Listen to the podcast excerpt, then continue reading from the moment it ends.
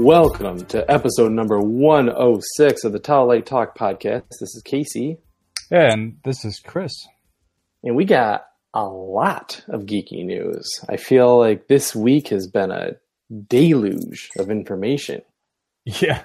It's like just the the geek verse is flooded with geek news. Can't wait. So we got a lot of stuff to talk about. Um, let's get right into it. Let's get into Marvel. So we both finally got to see Iron Fist. Um, so we just kind of want to give a wrap up of that. I know it's been out for what two weeks, three weeks. No, but I mean, it's just funny because we live in that culture where we can binge so fast that it's it's not even really been out that long, and we've already watched it. So, um, I think that's just amusing. But what are, what are your what are your final thoughts? Your your final score, real quick for uh, Iron Fist. I you know, I shared it uh, a couple weeks ago and with anticipation that you would finish it at ASAP. And, you know, it's two weeks is fine in this in this culture of work and and love. So um I said B and then the ending gave it a B plus. Yeah, I mean, um, without going into major spoilers, because as much as we do like to talk about spoilers for certain things, I, I feel like a full show that's just ended, I'm not going to do it. Um, No. yeah, I agree with that. Much better season than the first one. Um, still would rather see a Heroes for Hire show uh, with with Danny and Luke and Colleen and Misty all together in one, and I and they leaned heavily in that direction a few times during this season. But this season was just it was solid. It's what the first season needed to be, but hey, it wasn't, and um, I'm glad that they redeemed themselves. Better action, better acting. Um, soundtrack was still kick ass. A lot of good directors, a lot of good female uh, writers and directors on here. So it was a good diverse mix um, behind the scenes as well. So we'll see. Um, Jeph Loeb came out recently and um, mentioned that they're full on. Like they already have season three written. It's about Netflix, the network, deciding if they want to renew it or not. So, as much as we like to think that Disney and Marvel and everything have all the power in the world, uh, Netflix, when it comes to their programming, does. So, will we see a se- season three? Hasn't been announced yet. Um, that's up to the people on Netflix. So, we shall see. I really hope we see a season three, to be honest with you. Um, even though the show stayed in the same universe as the first season, uh, they did a great job at improving what they had kind of built upon uh, and kind of making it their own thing while tying in these aspects from the comic that uh, any you know person who's read Iron Fist can really relate to and and have fun with. Um, I just want to mention, like you say, Heroes for Hire. I want Daughters of the Dragon, man. That that was awesome. Of A course, Danny- I do. I just don't want another Randless- spin-off show. I know, but a Danny Randless uh, Netflix universe could always be okay, but at this point, Wow. At the They end have- of the they have- season, you want to see what happens. right, right, of Come on. course, and and Ward Meachum has somehow become one of the better characters in the Netflix universe. I don't know. How. Yeah. yeah, weird. Um, yeah, I agree. So sticking with uh, Netflix news, um, Iron or not Iron Fist, Daredevil dropped another little teaser today, but this one was really heavy on Wilson Fisk. We got to see Vincent D'Onofrio once again playing the character, this time in his signature white suit, uh, which was pretty badass. And uh, Jeph Loeb again confirmed that they have plans for seasons four through six. So um, I, I'm excited to see Wilson Fisk come back. I'm hoping to see uh, Bullseye, and I'm I'm pumped. Daredevil's my favorite, and oh, and we have the official release date, as Chris hinted at, of October 19th. So that or is it 19th or is it 16th? 16th or 19th, it was around there. I can t- uh, 19th. 19th. The other really cool news is that it's coming up pretty soon. You know and that's and that's what's kind of amazing about this entire year from netflix marvel tv is that they weren't afraid to kind of just let it all out of the of the uh the coop and just rock it out with all four heroes this year after lackluster Defenders and release, you know, decent. Well, Luke Cage, I'm still working through. It's it's not easy, but the the other the other two so far have been good, and I'm sure Daredevil season three is going to be pretty awesome. So, um, yeah, good good job, Marvel TV. I I have a lot of respect for you guys, not kind of, you know, pulling the gun as some do when uh, you get bad reviews. Instead, you go full bore. That's that's uh, that's impressive. Yeah, That's good. Um, so ABC has announced that it's going to produce a Marvel female hero show. Um, you think She Hulk? Yes. You think thinking A Force? Uh, yes. Something. Okay. Something similar. I mean, you got um, Sif. Uh, I her name kind of eludes me. She's from TV. You know, so but she's on her own show. I thought that was the whole thing. Who? Jaimie Alexander. Oh, with the, the actress uh, with the Blindside show. yeah, that's something. true. So you know, I mean, maybe, maybe once in a while, but you say, isn't this what Agents of Shield is? Yes and no. I said that because Agents of Shield is a female-led show. Yes. I mean, I'm sorry, but yes, Coulson obviously is the backbone of that show, but Daisy and May are, you know, now what they got like Yo Yo and you know what I mean? Like yeah, it's yeah. a more female driven series as Absolutely. it is. Absolutely. Um, which is fine. You know, I like that idea. I don't like that show. Um, but yeah. it's uh it's curious when you hear this announcement that it's even gonna go. Like, do you need ABC? do you need network television if you're doing a streaming service? Nope. Like I feel like no, you just you just stop. Like let Agents of Shield run its course, uh, however it does, or bring it over to the streaming service. I don't know, but like I, I don't think you I don't think you need network television anymore in general anyway. The argument to that is the CW, what DC is doing, but DC is far I guess I wouldn't say even that because Agent Agent Carter was great. Um, so I mean, they've had kind of like these shining moments, minus Inhumans, uh, and many other things compared to what DC does on the CW. But um, I guess for the masses and for those who are going to pay for it, I would say, you know what I mean. Okay. Would you want to see She-Hulk crime drama? Yeah. yeah, I would watch one probably. Yeah, I I, I was so sorry. I like that character, She Hulk. I just, yeah. I don't know. We'll see. Whatever it yeah. is that they come up with, we'll see what they come up with. I mean, look, um, they did Cloak and Dagger. You know, they've done they've done stuff like that. So I mean, it's and those have been good apparently. Yeah, uh, both um, Runaways and Cloak and Dagger right. got good reviews.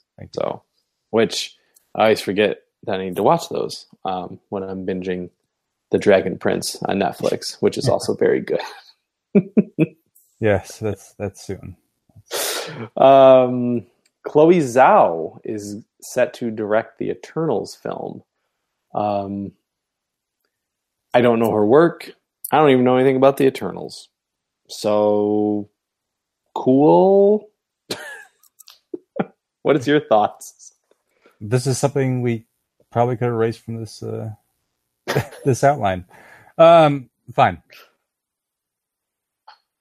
I I think it's really interesting that Marvel's going in that direction. Yeah, yeah that's really risky. Um, it's really kind of out there. Well, but, Guardians was. Yeah, it was exactly. extremely risky. That was so. my uh, that was my next uh, argument against what I was just saying. So, good luck, Marvel, because you can't do any wrong. It seems, except for on TV.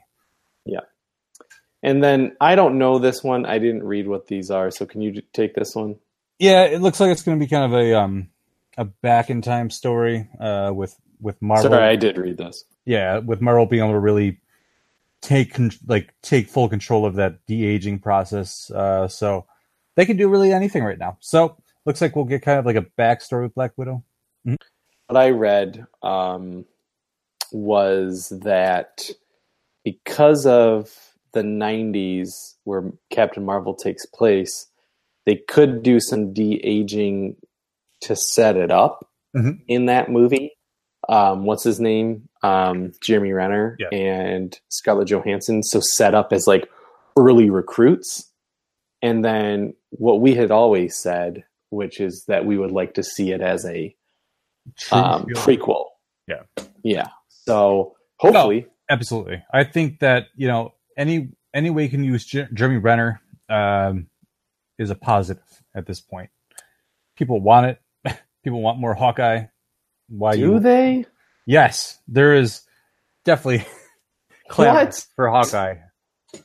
Love sites and all that other stuff. But the people was there anyone who who saw the movie and goes, "Hmm, wonder what Hawkeye was doing." yeah, I don't think- a, there's a hashtag. Where's Hawkeye? I think there was a handful. There was a hashtag from the poster. I think when you actually see the movie, you go, you don't even remember that he was No. part of the Avengers. No, I know. No But one's you- asking for you will. Hawkeye. You will, you will next year. So don't. You give me Matt Fraction Hawkeye, will be played by somebody else, and I'm there. I agree. My I agree. favorite Hawkeye, but But do not do not sit here and don't think that was like not a viral internet thing. yeah, by like twelve people, you're right. Uh-huh.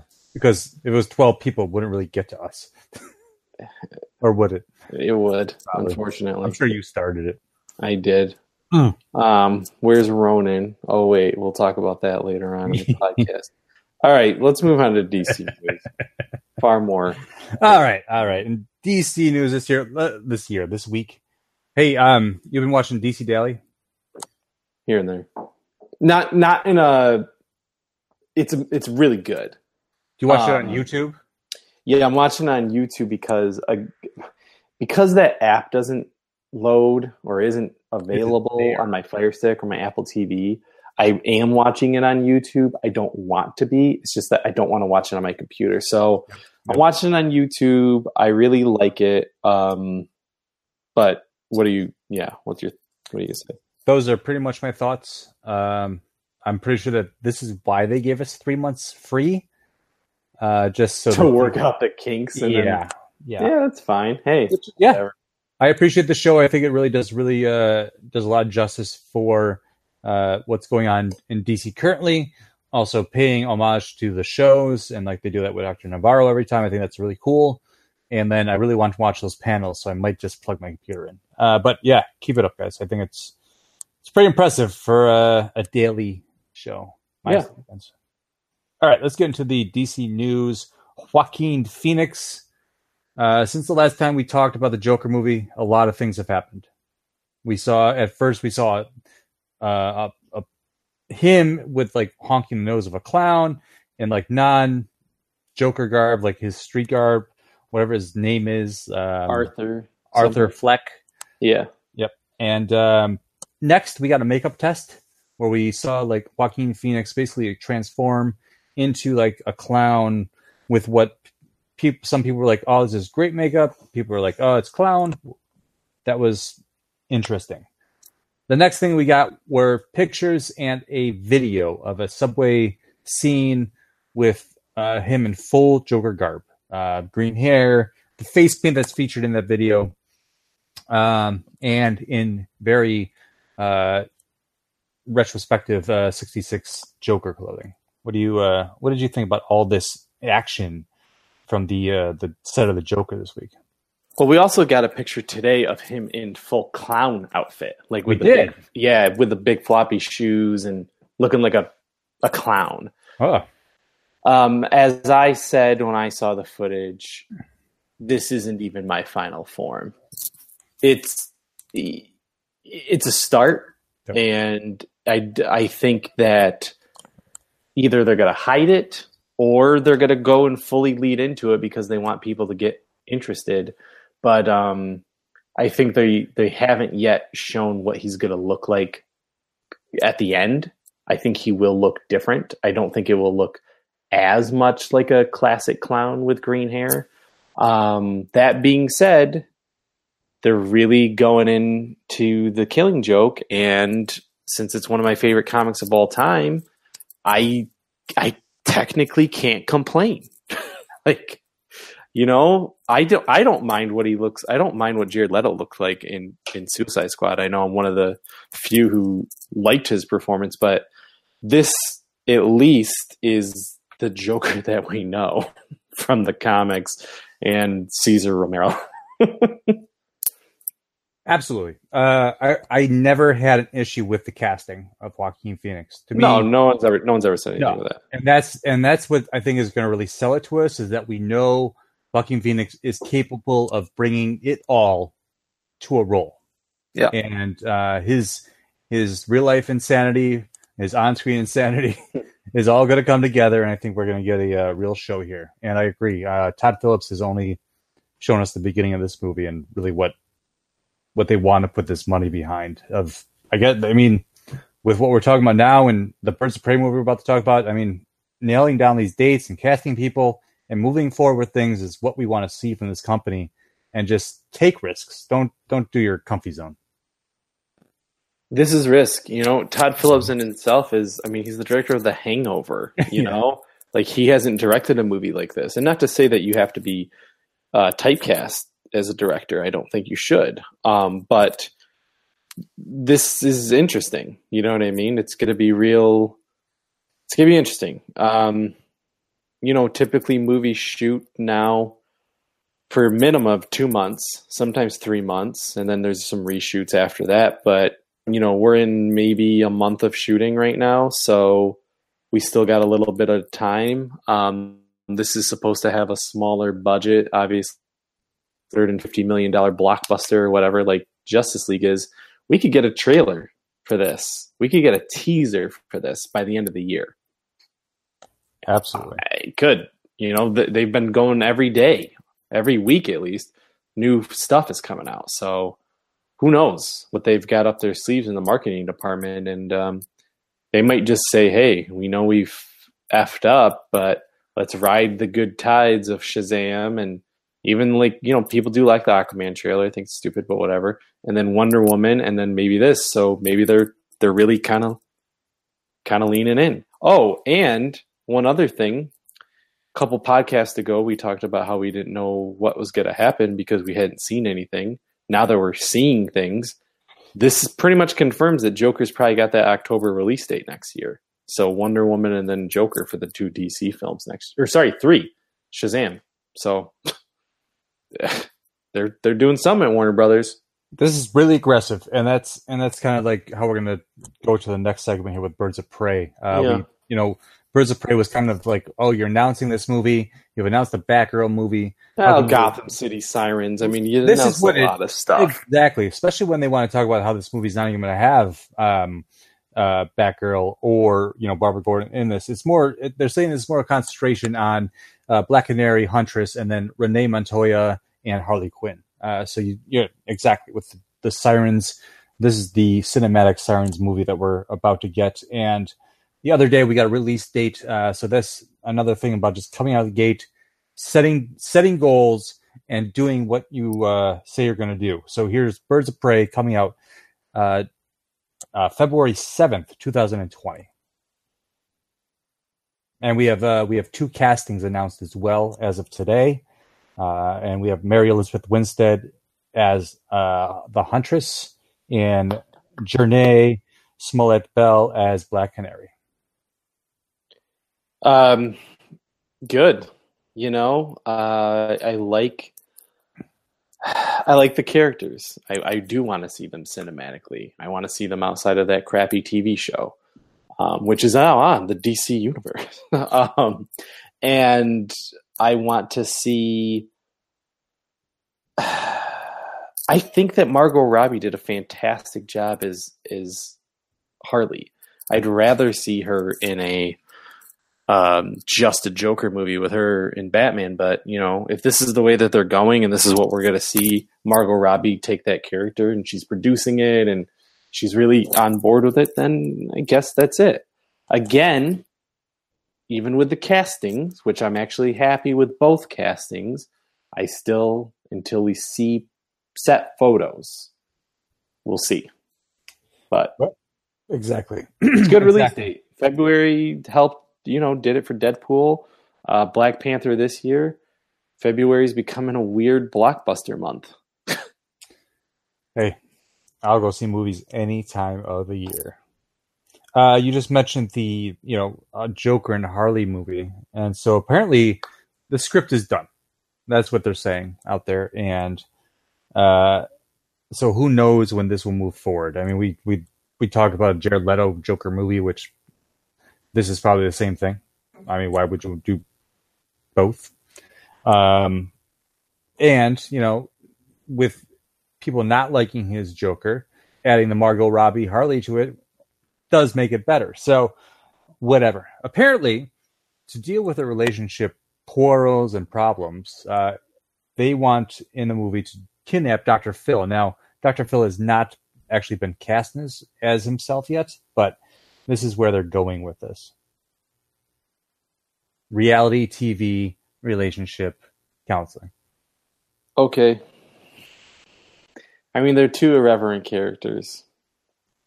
They can do whatever goofy shit they want to do. Again, there's been a script for for the Flash movie, two of them, more. You know, Yeah. until we see set photos, I don't believe it. So Excellent, excellent. Yeah. Well, here's here's something to believe. Uh, Brec Bassinger from the Disney Channel. She's been cast as Stargirl on the Stargirl TV show headed to the DCU. It's been it's going to be written by Geoff Johns, and I'm actually kind of excited for the show. she's especially- young, She is. I mean, Stargirl is a teenager. If you watch, you remember watching the um the the DC animated shorts lately? The what was those called? The seed. No, Justice League action. Oh, yeah. Remember the, remember the episode like she has to babysit a kid and stuff like that. So Yeah. this this is the age that she she's a teenager who gains this powerful magical staff and gets these powers, and then has. Well, remember awesome- her dad was one, and Yeah. she discovers that her dad. That's the story. exactly. I think it's a really cool tale. I think that it will. Um, I think it'll do well with with audiences, especially the robot. Hey, man, it's a way to get kids, young girls, especially into uh, this streaming service, into comics. We don't know what this Harley animated show is going to be. like. Be it could be, be hard R. It could be like the comic. I mean, could be completely balls out crazy, and that's not a role model for young girls. Sorry. So Stargirl, um, maybe this is the way to do it, and I think that would be kind of cool. So, see. Cool. All right. Speaking of these CW shows, uh, this year's crossover has gotten a title, and it's it's one of our favorite aspects of DC. It's going to be called Elseworlds. So, what does this exactly mean? Does this mean that the story we're about to watch does not really exist? It just exists in different continuity. Uh, exists because it's on a different Earth, and it's not going to be. Uh, you know what I'm saying? What are we looking th- at here? Well, I think because it's DC, it could be a couple of those things. We already know that Supergirl season three is relying heavily on Red Son's storyline, which is an Elseworlds tale. It's true. So there's that. Um, Oliver's in jail. Um, so the Supermax idea There you go. from Goyer. Um, Bat Girl, uh, sorry, Batwoman. I mean, I'm assuming they're going to mention Batman. You know what I mean? But like, I guess this could be something that maybe resets a timeline or starts off a different alternate dimension or multiverse or whatever the fudge DC wants to call it, um, so that the characters maybe kind of go in their own path with these in that area, and then this, you know, resets things for the right way. Red Son's over at the end of it. You know, Oliver's out of jail at the end of it, and you know, the Elseworlds world still is over in the side somewhere. It's interesting you even say that, uh, that you speak of kind of like a crisis. Yeah. Now, remember, Well, we did a crisis last year. there's always a crisis. Yeah. There's a crisis there's a on the way. crisis right now in comics. People go go buy Heroes in Crisis. That's right. by Tom King, current writer of Batman. Get on it. Oh yeah, and watch that DC uh, universe interview today. It was pretty amazing. That's great. Um, so this next bit of news adds to this. Uh, LaMonica Garrett has been cast as the Monitor for the crossover episode. So the Monitor is like an all overseeing character who has a lot to do with uh, all the crisis events and stuff like that. So the fact that they're even featuring him in this uh, is pretty important to kind of just go off what you just said. And LaMonica is a man's name? I don't know. Let me look this up. Sorry. I, I man just that we should have yeah, had. it's a man. It's a man. Right. So Just assumed it would be a. a it is female. interesting that the, a monitor would show up. And there are multi monitors in the DC universe. So, um, yeah, crisis level stuff. Elseworlds, worlds worlds coming together, worlds colliding. George Costanza, you know, yeah, that's it. George Exactly. Costanza. Yeah, no, I, I think um, I, seven years, right? Seven seasons of Arrow. yeah. Like, what do you do? like, You let You him gotta- fight his way out of prison for the entire season. right? You, That's know, you- that like hours of him super maxing supervillains. Roy's coming back. You know, You know, like like who's the Green Arrow? Right. You know, so. You know, I always feel like remember in Legends season one, and we went to the future, and like, Connor. yeah. Well, wasn't one of them like John's son? But now John's got a daughter. You know what I mean? Like, there's so many. Like, I don't know.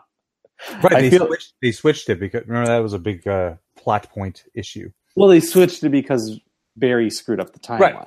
They're like, "Oh, Barry, you screwed up our lives, man." Yeah, yeah. Um, so who knows? That's what I'm saying.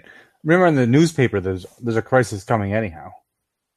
Yeah, that was set up in season one. Where so Flash maybe, disappears. maybe this is it. Maybe this is it. Cool. All right. What's last? Well, Gotham is about to wrap up its amazingly weird show. Uh, for us Batman fans, it is a kind of like a, uh, it's a little candy. Talk the, about Elseworlds. yes, exactly. So if you're able to kind of just swallow what uh, Fox is feeding you with this show and uh, get behind it, then I I'm more than happy for you because it's it's weird. Uh, Gotham season five is set for release next year, March March 2019. Though you think it's a little bit uh, too you know too many months in between seasons, don't even start to think that because if you want like an ultimate showdown of all the villains within this uh within this crazy destruct like you know Gotham is destructed environment, then this is what we're going for. It's no man's land, people. Yeah, I'm uh I'm on season three. I'm like halfway through, so I like this show. Um, it's just weird. It's great. I don't Guilty know. I. I really, yeah, I really love it. So, um, I hope they go on a high note. I hope because they're giving themselves the time to really do it up right, and um, not a lot of shows get the opportunity to to go out the way that they want. So, I'm hoping that um, the creators there do, and Bruno Bruno Heller the showrunner has been uh, giving us a lot of twists and turns and taking us to no man's land, introducing Bane, probably introducing Batman by the end. I would imagine he'll be in the full suit or close to it, a la Smallville, and um, Yeah. I think I think I'm I'm excited. I mean, this is what we always talk about. Like, put a cap on your show. Don't let it just bleed out into the ground until it's like not respected anymore. Just say, we've done well.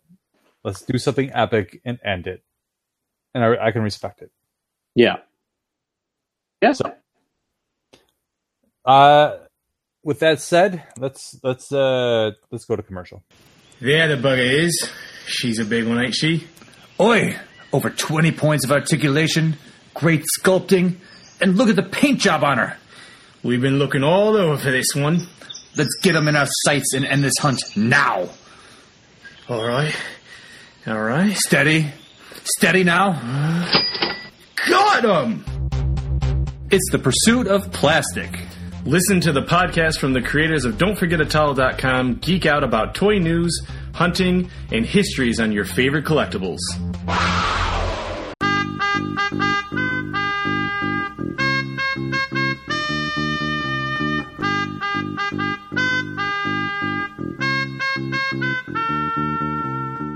Hi, I'm Chris. And I'm Casey from Gourmet Scum Radio. We're two cousins talking about geeky pop culture stuff. You a fan of television, music, and movies of the 80s? well, we are too. Do you like being transported to galaxies far, far away and the threat of troglodytes that go boom in the night? Well, we're gonna geek out about it. Have you ever scared yourself listening to ska music while reading a comic book and sipping on a tasty Jones soda? Then this is the podcast for you! Gourmet Scum Radio is here to tickle your holes and make you believe in dynamite explosions once again. Make sure to check us out on Stitcher and iTunes. And follow us on Facebook and Twitter and check out our website at don'tforgetatowel.com. You won't regret it! Welcome back after those commercials, and we're going to get right into comic books. Um, as we mentioned, Heroes in Crisis, the new DC crossover, is going on. The beginning of the event started today, uh, so that's out there. Pick that up. Um, my girl, uh, Buffy the Vampire Slayer, um, she is moving from Dark Horse Comics to Boom. Um, still don't know why. You know, it's been like 20 years that she's been over to Dark Horse and now um, moving to Boom, but at least she has a place. Um, the Buffy comics have been going strong for a long time since the show ended, at least. Um, and yeah, so it's it's uh, Boom has got some other licenses, some other IP like uh, Escape from New York and Big Trouble Little China and Fraggles and stuff like that. So I'm glad to see that they have a a place. I just hope they keep the same caliber of artist. They get good artists uh, for Buffy. Yeah, as I was been waiting to mention, like George Jeanty, Jeanty. I'm not sure how you would mention, like how you even say his name. I'm sorry. We have this pronunciation problem, defect. But um, every time we go to Comic Con, we would go and see him, get stuff signed by him, and it's just I remember having the the 20th anniversary cover for the Buffy comic, and that was years ago. So we're over 20 years by by a lot, and it is interesting that without any kind of news or or inside rumors that they've just kind of jumped over that publisher. I that's fine. It's just it's it's a sudden move, especially when you just had basically you had Joss Whedon close out your run with Buffy the Vampire Slayer. Well, it's not over. What do you mean? No, no, but like Joss Whedon came back to write those last episodes, those last issues at Dark Horse, right? Yeah, but it wasn't like if he wasn't writing it in the intentions of these are the last issues. I well, maybe maybe he knew what we didn't, but he just came back and, and wrote. So like that was it, it was like going That's- strong. That's what I'm saying. It's Yeah. going strong. Somehow Yeah. they lost the license. Right. All right, here you go. Joss Right. Whedon closing out what he started at this publisher. You're saying there. Yeah. Right? You know what I'm saying? That's what I kind of see it. Um, but you know what?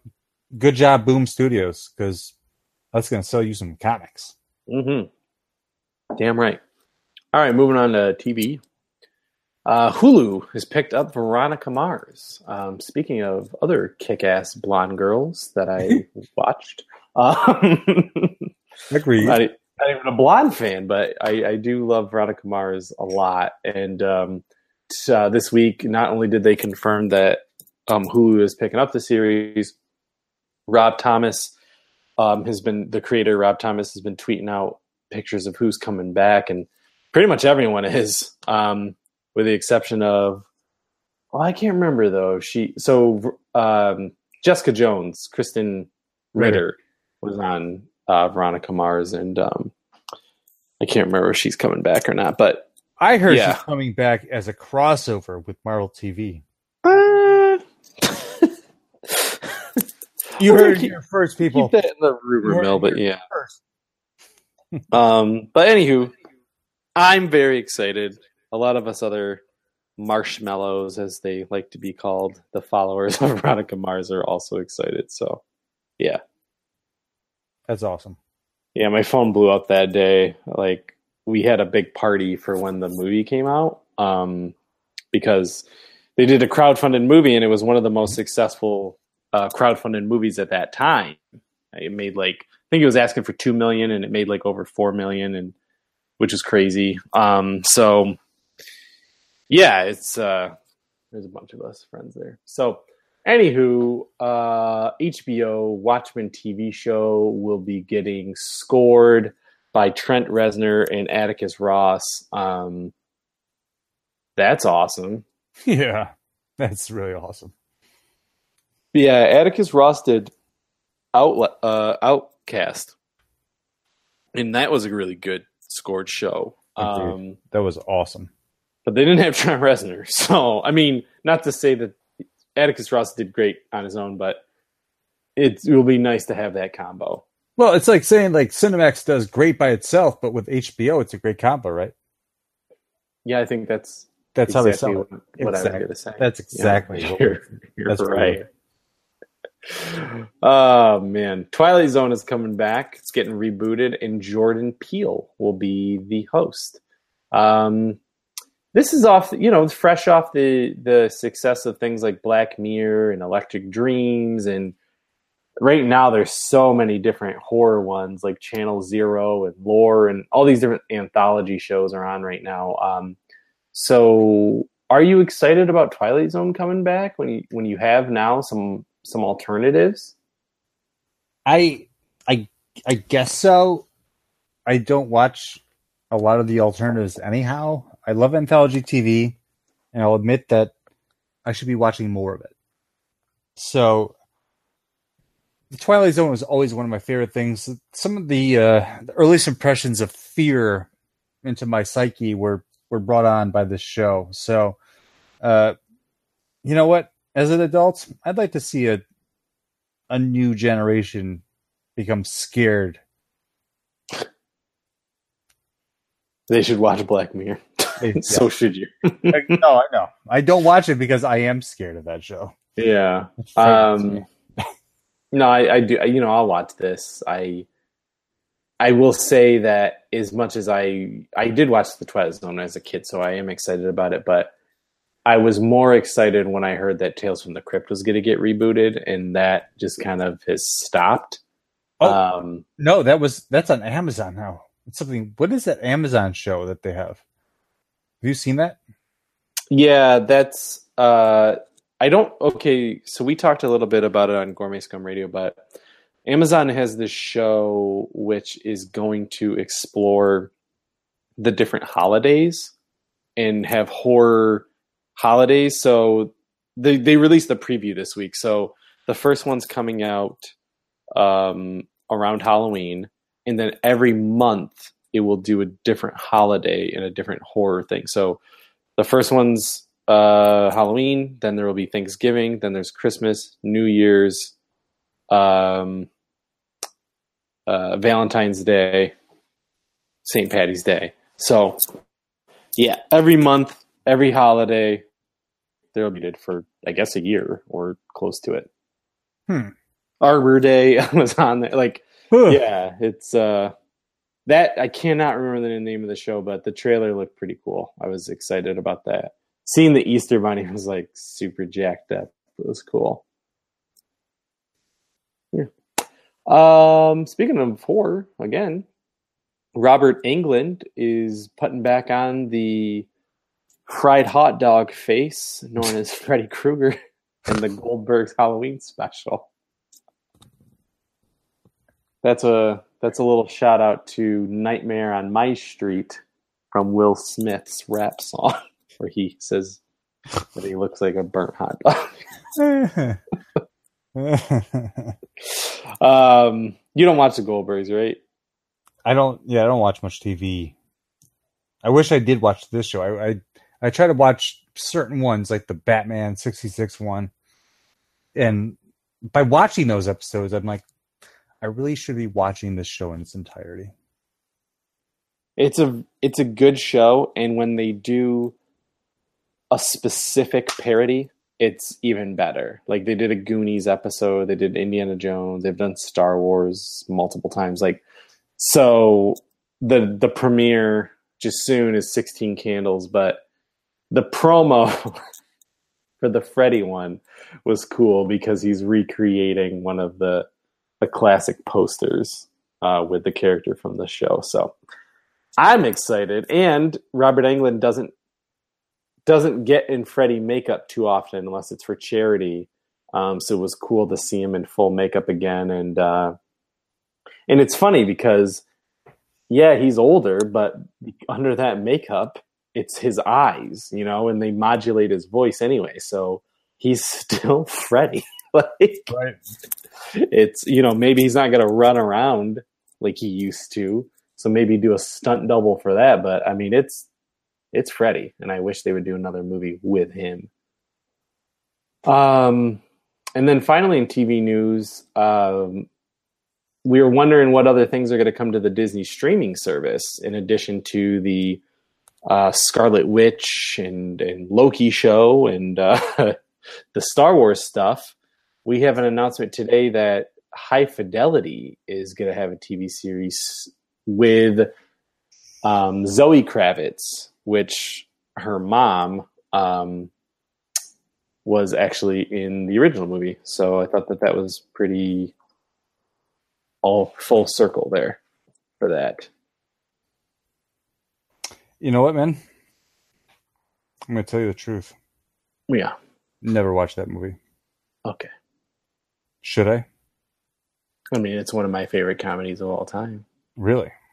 I did not know that. It's well, you know, I love John Cusack. Sell it to Um. Sell it I know exactly. That's what I'm saying. I know. I know that the Cusack is in it. Bags in it. Jack Black's in it. Um, you know, Lisa Bonet, Zoe Kravitz's mom is in it. It's I don't know. It's it's just uh, it's a guy who works in a record store, and he goes through his greatest loves in his life and calls them all and kind of wants to know why they broke up.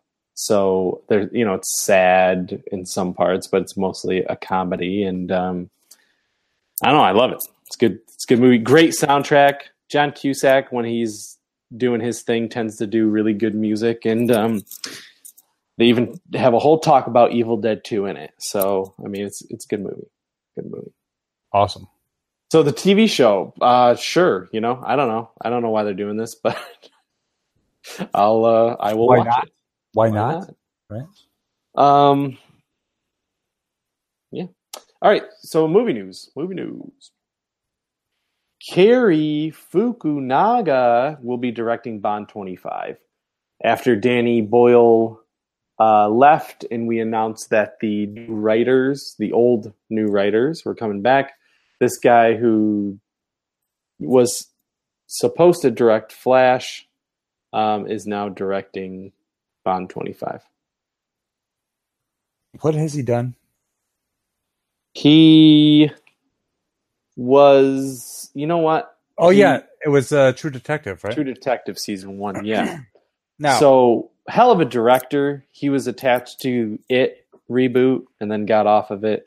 He was attached to Flash and then got off of it. So this is now he's finally cinematically. This is what he's not doing. getting off.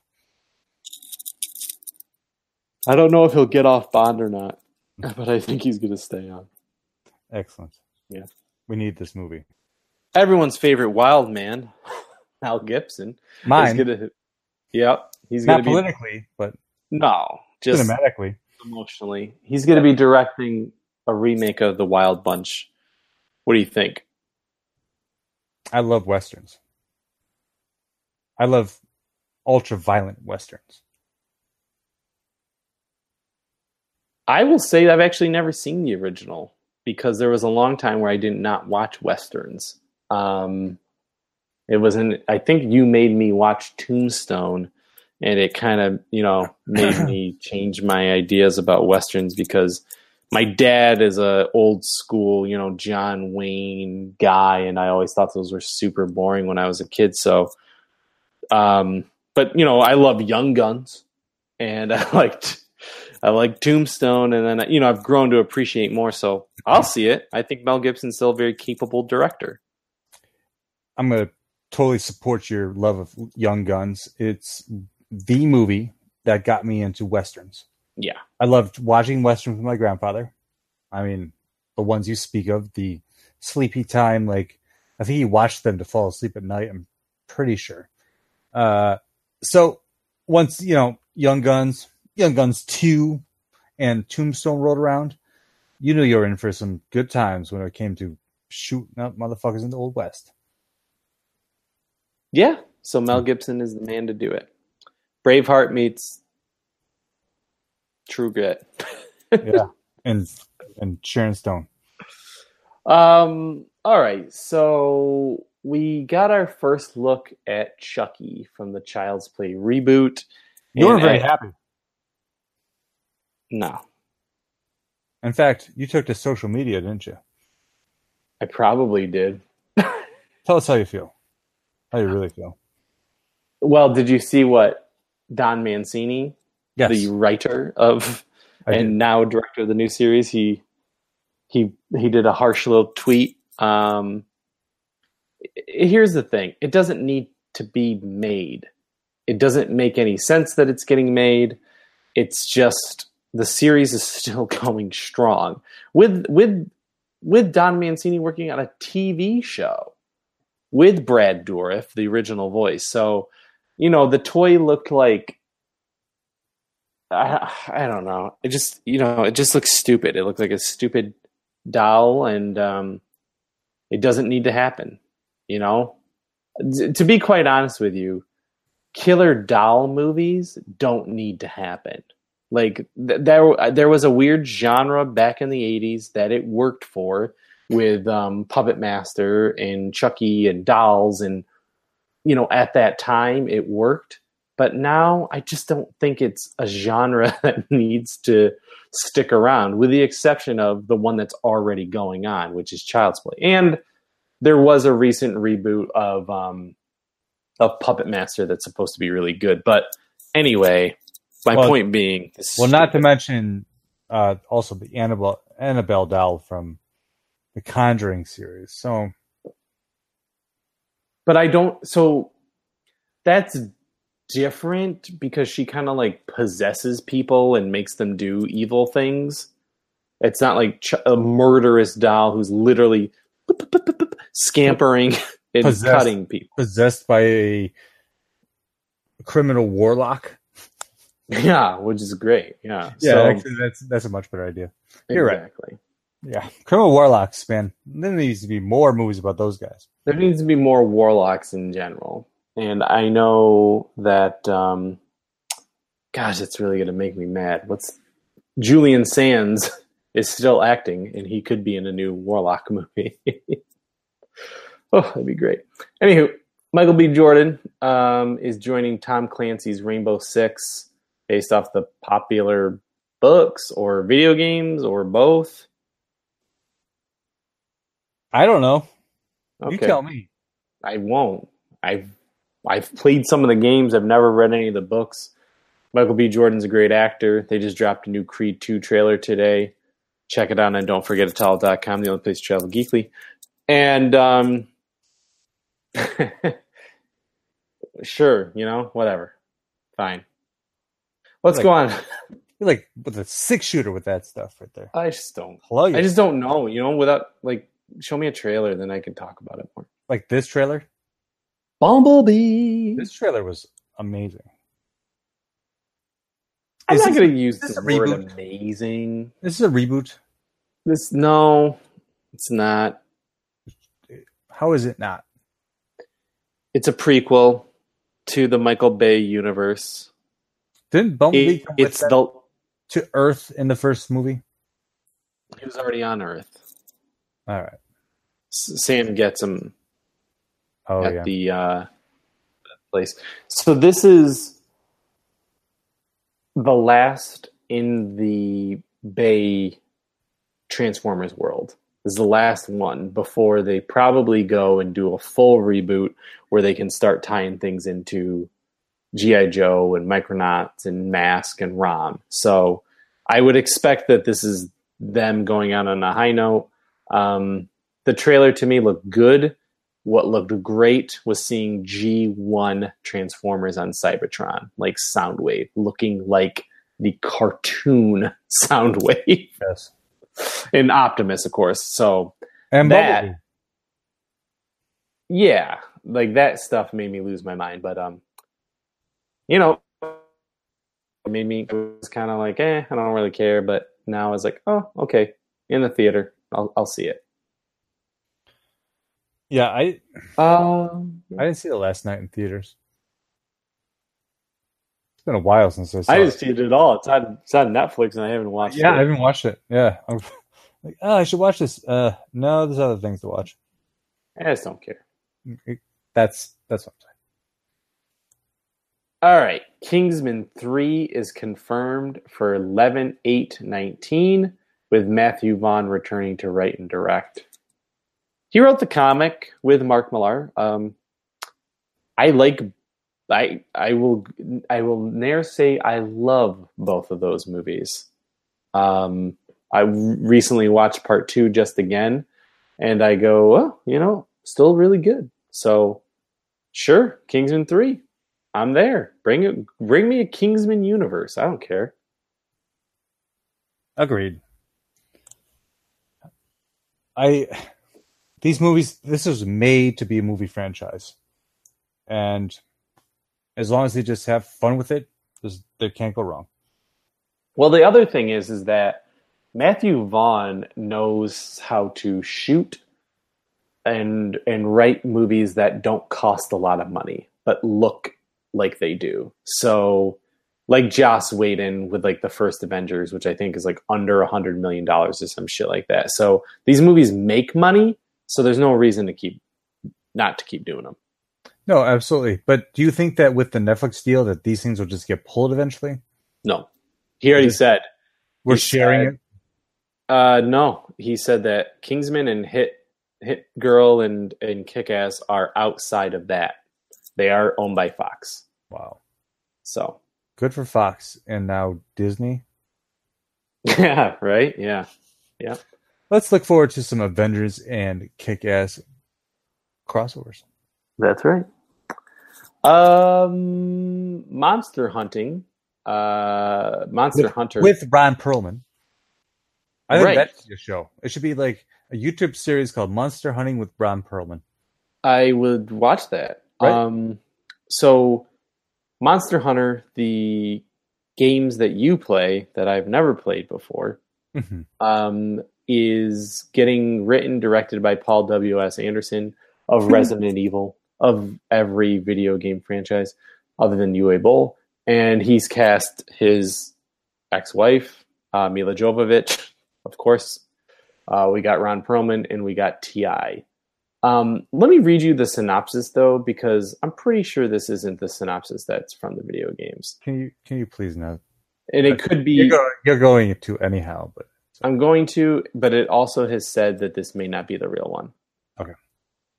For every monster, there is a hero. An ordinary man in a dead end job discovers that he's actually the descendant of an ancient hero. He must travel to a mystical world to train to become a monster hunter before the mythical creatures from the from that world destroy ours.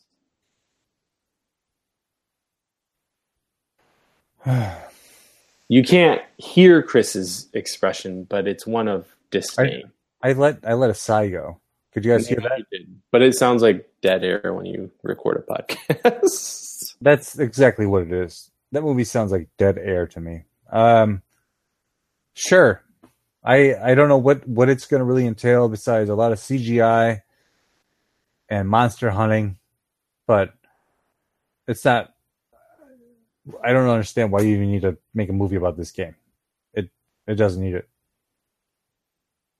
It's too simple in the first place. yeah, right. You just You grind, you hunt, you kill, you make you buy, you gear. buy stuff, you make gear. It's it's one of the greatest grinding games of all time because you could just fight these crazy ass monsters and dinosaurs, and you have to hunt them by using lures and it's really yeah, it's really intricate. So for you to put it into a two hour Hollywood movie, I just don't care.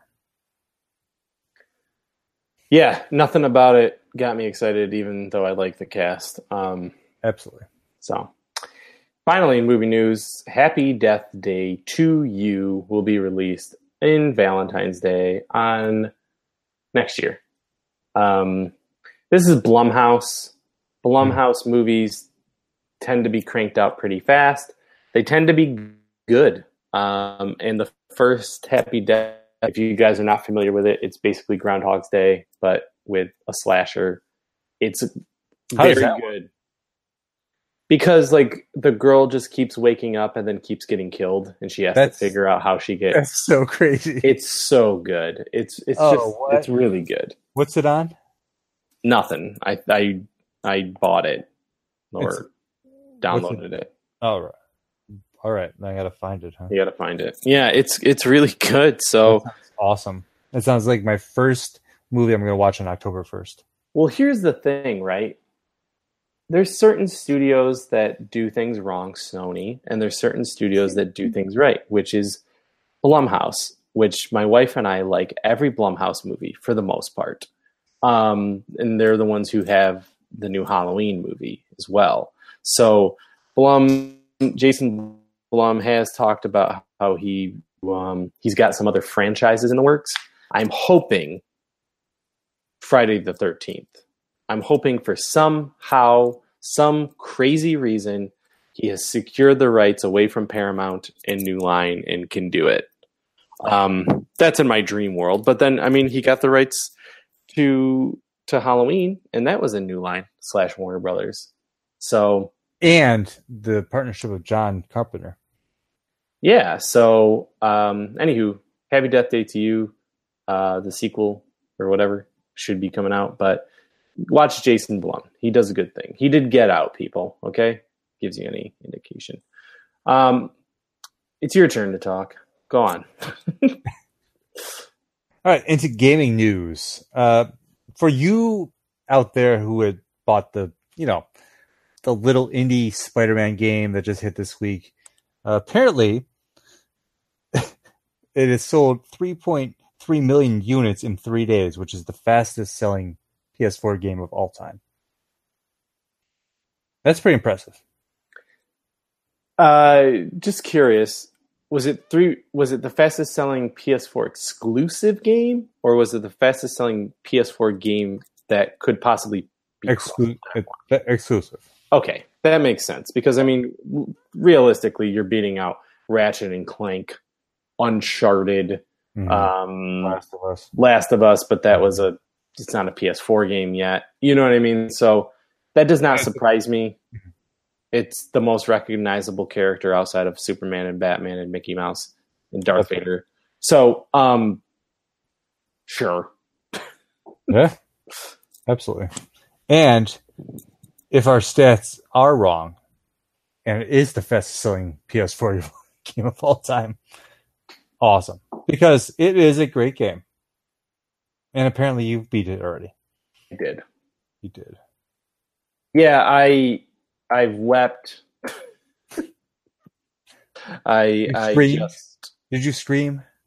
Did you throw the controller once in a while? no no I I other than in in pure joy.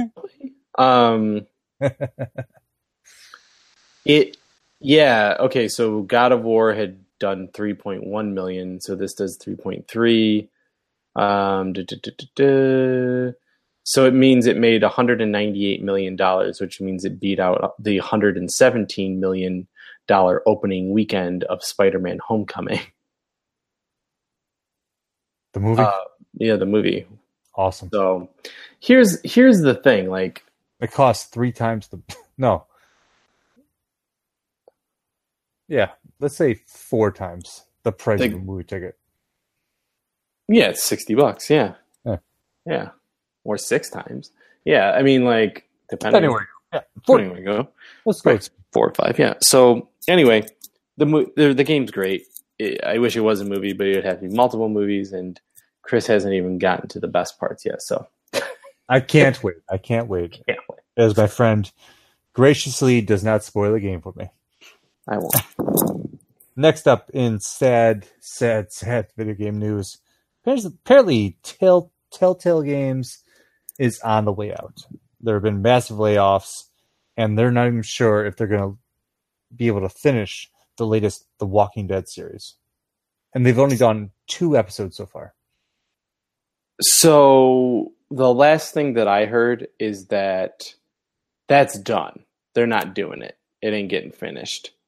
Um, they had obligations to do something else to finish it. I can't remember what it was. They're on a skeleton crew, but this weekend, um, following the announcement that the company was dissolving, a lot of the employees got on Twitter and said that they were stuck working overnight and they didn't get all the health benefits and they were only, you know, contract. So then once the contract was over, they got let off. Um, and then, like, the only games that actually made money were The Walking Dead, the first one, and like, I think one other games with Batman being the biggest flop. So, kind of like THQ, where they chased a bunch of uh, franchises, but then they cranked out these games, but nobody like critically acclaimed, like The Wolf Among Us and stuff like and didn't make any money. Walking Dead or not Walking Dead, um, Game of Thrones, Borderlands apparently was another huge one that flopped, but Oh. Batman was like the biggest one because think about how much money it cost to probably get, secure that license. Do you think it's because people don't want to play these type of games, or the 100 120% no, no, gives no, that no, not that people shouldn't play these games because they are they're great games. And if you like story, and if you're like us, where we grew up on those, you know, those choose your own adventure tales, and you could just play in out- LucasArts. Yeah, exactly. So I, you know, you're aiming at the wrong generation, and unfortunately, there's not enough of the old generation that's probably playing video games anymore. Yeah, it's it's not. There's no audience for it. Like it's a little bit different when you play um, uh, Bethesda game, not Bethesda. Who's the ones that do um, Mass Effect? Uh, Bio, Bioware. BioWare. BioWare. Mhm. Knights of the Old Republic, where Yeah. you have choices that do affect the games, especially in Mass Effect, where they affect all three games or four games Right. or whatever it is. Um, whereas this, the choices don't really matter at the end of the day. They don't really have any massive consequences, and there's no action. There's very little hit hit circle here, hit square here, but not in a cool God of War cinematic, you know, insaneness. So it's just it's a different landscape and even though I I quite honestly loved every Telltale game that I've played, including Batman, including Wolf Among Us for sure, The Walking Dead, but um oh Tales from the Borderlands so good. But um you know, we're not the audience. We're not critics and we're of a very small group of people who prefer story over, you know, insanity. The reason why Call of Duty cut out its single player mode. People don't care. and and I I have to give uh, credit to um, the new Timespinner game that we just uh, finally got the Kickstarter rewards for from Lunar um, Lunar Star Games. Is that what it is? Sure. And I uh, can't, I'm sorry, I can't yeah, remember. sorry guys. Um, and it's you know that I'll look it up. that kind of stuff really it it just amazes me. So let's just keep up. Yeah, it's about quality product and and what you do with it. Lunar Ray Games. Lunar Ray Games. Yeah. Thank you. Yeah, I mean, but you're talking about a game that was kickstarted versus a game that employs like I don't know how many people, you know, hundreds at the time, and uh, just different. So sorry, everybody who worked at Telltale. We really enjoyed you, and hopefully you get picked up by from other companies or studios, or you just find something better in life that appreciates you. You will. We'll see. Next. All right. Next up, Sony has finally given in to fan demand. And uh, apparently, we're going to be able to cross play with other systems like PC and Xbox and just get on the same server and all get along. Uh, so, the first game that uh, Sony uh, PS4 will be cross play compatible with is Fortnite. Uh, what do you think about all this? I think that when it comes to being online, as long as the system specs are compatible, there seems no reason that there shouldn't be crossplay. Um, I would love to be able to play Destiny with people on Xbox and PC. There's a there's a greater community out there. PlayStation's community is very small, and it's a reason why I don't play a lot of online games. So. Um, I think Fortnite's probably the perfect game to to be the beta for this. Um, so we'll see how it goes, and you know maybe something down the road would be like a Madden. You know what I mean? Like some other or Call of Duty. Like maybe that will be like the next kind of step. But um, yeah, I like it. I like this idea. So we'll see how it goes. Yeah, basically, it's like, why can't we just all get along? All right, next up, uh, a Star Wars VR game was announced today, and it's gonna deal with the Sith Lord himself, Darth Vader. Uh, but it's only be available for Oculus apparently. And do you think that something like this can be just held to one one system, or will it eventually go to PS, you know, PSVR and all the other ones that can handle it? I don't know. And the reason why is because Facebook owns Oculus.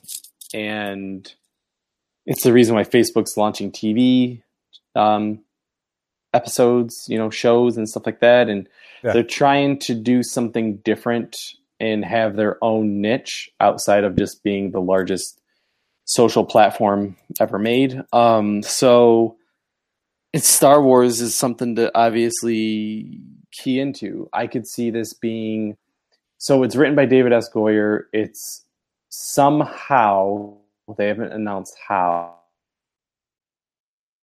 the Oculus VR game that's currently part of um, I think it's called like the Rift or whatever.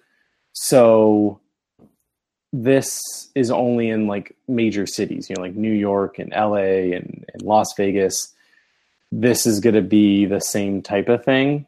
Um, I don't know because they have a couple games like that, like Ghostbusters. They did one after the or before the the the reboot came out, and that game didn't reach wide audiences. It just was at these places where it's more immersive, right? You can walk, Yeah. and do all this stuff, and and not everyone can do it in their houses. Um, obviously, I'm going to want to play it. Obviously, I'm going to want to go to a major city in order to play both of those games, but um, just if you guys check out the on Mustafar, which um, is a throwback to Rogue One, it takes place in between Revenge of the Sith and A New Hope.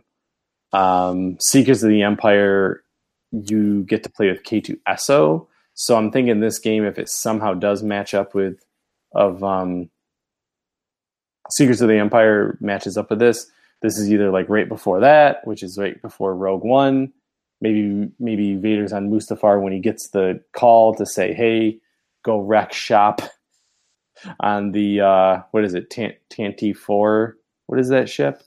Yeah, you got it. So, um, yeah, I, Star Wars VR. Like, get, here's my money.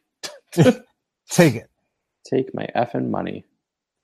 All right, finally in gaming news, the Horizon Zero Dawn uh, miniature board game by Steamforged Games. The Kickstarter will be ending this Friday. It is at like 1.5 million dollars. I it, I think it was like I don't even know what the original pledge was, like the goal was. It's beyond that. So, uh, if you love Horizon Zero Dawn and you like miniature games, I, I highly suggest that you do this now because the stretch goals and the social goals and all this crazy stuff has been they've all been met and are a lot of rewards coming your way if you want to play this game. Yeah, I mean, maybe by the time you guys hear this, it will be done. But see, see how fast we can edit it. They wanted two hundred and four thousand, Yeah. and now and they get one point five million. So, and it's funny because there's only like what two tiers, like There was only one tier originally. Well, two. yeah, The early bird and then the regular one, but the early bird sold out. And yeah. was the regular one for a long time. And then and then within the last week they put up the all in tier. So here's the other thing: it's not due until March 2020. Right. By the time you get another Horizon Zero Dawn game, probably. Yeah, you'll be even more excited to play the board game. Yeah, exactly. All right, cool. What's next? All right. Next up is a little cute little Star Wars with the. uh I don't want to say the failure of Solo. I don't even like to say that because I don't agree with it. I agree Financial with failure. it financially. I agree with it, but any kind of like knee jerk reaction by Lucasfilm and Disney at this point is just kind of annoying. Uh, but they're going to be scaling back the uh, the release of Star Wars movies from here on out. After Episode Nine, of course. Yeah, Papa Papa Iger uh, came out and and spoke about this and said that and it was kind of funny. He owned up to it that um you know, he he released Solo a little bit too soon after uh The Last Jedi and maybe it was a little bit too ambitious to do that and uh they would they would scale back. Now, here's the thing: a lot of, a lot of, uh, you know, hit headlines were hinting at no more solo, no more solo, blah blah blah. He never said no more solo. Nope. And I hate to hold out hope, but rebellions were built on hope, and I right. hope You're that we right. see another solo film. Um, you know, he did mention the Benioff and Weiss project was still in the works. He did not mention the Favreau show. He did not mention the Rian Johnson trilogy, but he didn't mention a lot of things. So, um, like I said, I hope to see Solo fly again in another movie. Ultimately, if he doesn't, uh, it doesn't matter because I already know where that story goes. But I would like to see some resolution to what they had set up in that movie because I thought it was really good. Me too, man. I agree completely. Let me ask you a question though, real quick. Mhm. There was a point where we were thinking that they might go to two movies a year for Star Wars. Do you would you want that, or are you good with this this you know move back so that we may just see well a couple things we may just see one movie you see like the Boba Fett Underworld show or an Obi Wan limited series coming to the streaming service. I feel like the the this kind of like knee jerk reaction is going to benefit Star Wars fans who are going to pay for the service. Uh, they're going to put what we want to see on there, opposed to why even spend that much money on on movies? Like put out put up a movie every year. Was that too much for you people? I'm sorry, but a movie a year. You're you're shoving like three Marvel movies down our throats and they're great. So I I just feel like they're just giving in a little bit and just instead of like do it once a year at Christmas time. Fine. Yeah. I I don't know what else to say. It's it's it's frustrating because I feel like when you look at say like the DC streaming service and now this Disney streaming service, and that's going to incorporate a lot of stuff. So if they want to be really ambitious and just put money into that because it's it doesn't really cost you anything else because it's yours, we'll get the best stuff out of that. Yeah, I uh, I could definitely see the streaming service um, being home for some things that uh, like a like like an Obi Wan, you know, something that we would like to see. So could be a good thing that they're they're cutting back. Um, what else do we got here? I don't. I didn't even hear this. What is this? Uh, so Elijah Wood is going to be voicing a character on Star Wars Resistance. You know, not a recurring role or anything like that, but he'll be voicing a character. So he's achieving one of his childhood dreams. As everyone is apparently in Hollywood now. Please, just let me be on the Star Wars movie. Unless you're a young female. Yes. Yes. yeah. They're like, no. Uh uh-uh. uh. Yeah. I'm not getting on that movie. No. Yeah. All right. So, what time is it? It's time for the pursuit of plastic.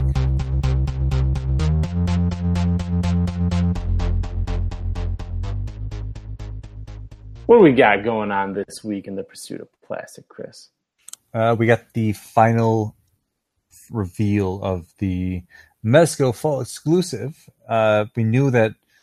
I, I, I don't know. I guess we didn't really know what we were getting apparently until last night on the Twitch uh, broadcast. Uh, some fans have been a little showing their discourse towards how Mezco revealed their their excuses, but uh, I don't know. This time they went all out. They showed exactly what they're going to release today, and we got a Ronin style Wolverine 112. Yep. Another Wolverine.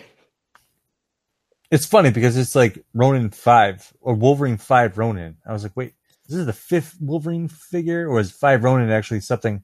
And it is. 5 Ronin is a, uh, a, a, a comic line. What I want, first of all, I don't want any more Wolverines. But if I was gonna go and make more alternate Wolverines, I would give me the older man Logan from Age of Apocalypse in that leather jacket with the you know, the the gray hair on the sides. Oh, not Apocalypse. Yeah. I know what you're Uh you know what I mean. Um Days of Future Past. Yeah, yeah. That Wolverine. I would also like Whiskers Wolverine, first appearance Wolverine. Um, with a like rounded face and stuff. Yeah, and did we get? I think we did get Tiger Stripe Jim Lee Wolverine, didn't we? They did, but it was like they did that as their exclusive, which uh, right, which I would I honestly do want, but yeah, we're not going to get it. So it's cool though because this Ronin Wolverine comes with the the unmasked Logan uh, head sculpt from the uh, that's the Tiger sculpt uh, the tiger stripe figure. Okay. So they share these pieces where if you get you miss one, you gotta collect them all. Gotta buy them. It's weird, yeah. Cheating Pokemon. Yeah. So it's weird and it's a money grab, and I'm kind of starting to hate it. All right. So uh, next, next up is uh, Funko. There's Funko. They they release so much stuff every week. But uh, this one really caught my eye. Uh, we're getting some pop movies from uh, Die Hard just in time for the holiday season. My holiday, yeah, exactly. Christmas movie. Exactly, exactly. Let me uh, let's let's uh, take a look at what we got in this set. Uh, you can finally watch your favorite Christmas movie with the toughest NYPD detective ever to foil an elaborate German terrorist plot. the John McClane pop looks somewhat the worse for wear, with blood on his hand and shirt, but that won't stop him from stopping Mastermind Hot Hands Gruber, whose pop is surprisingly good condition, considering everything that goes down that fateful Christmas Eve. Mhm. Tony Vreski looks downright festive wearing a Santa hat and more than a little blood. And then Sergeant Al Powell, aka Carl Winslow, has his priorities uh, well in order with a handful of Twinkies. Yeah. they have the guy who's like dead on the uh, on the on the chair. Ho ho ho! Now I've got a machine gun. Exactly. Merry Favorite Christmas. Christmas movie. Favorite action movie. without a doubt. I'm excited. All about it.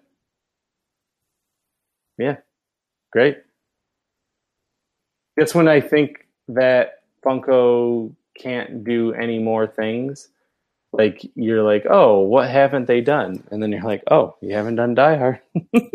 It's like I'm not gonna buy any more Funko. You know, yeah. screw that. And then all of a sudden, they go and do this. That's right. Every time you try to get out, they drag you back in. That's right. okay, great. Where where could you find us? We're the back alley, selling our souls for uh, Funko Pops. At don't forget to don't forget to tell dot com. The only place to travel geekly, Uh huh. and also on social media. Okay. Where on social media? Uh, Facebook, At DFA Towel? no, don't forget to tell it one, and on Instagram and Twitter at dfatowel. Oh my gosh. Well, that sounds just fantastic. Doesn't Um, you can spit that stuff out? doing so good. You think after 106 episodes, it would be muscle memory? By It is that that was. Did you see that? Uh, well, this is Casey saying, uh, go read some comics. And this is Chris. We'll see you next time.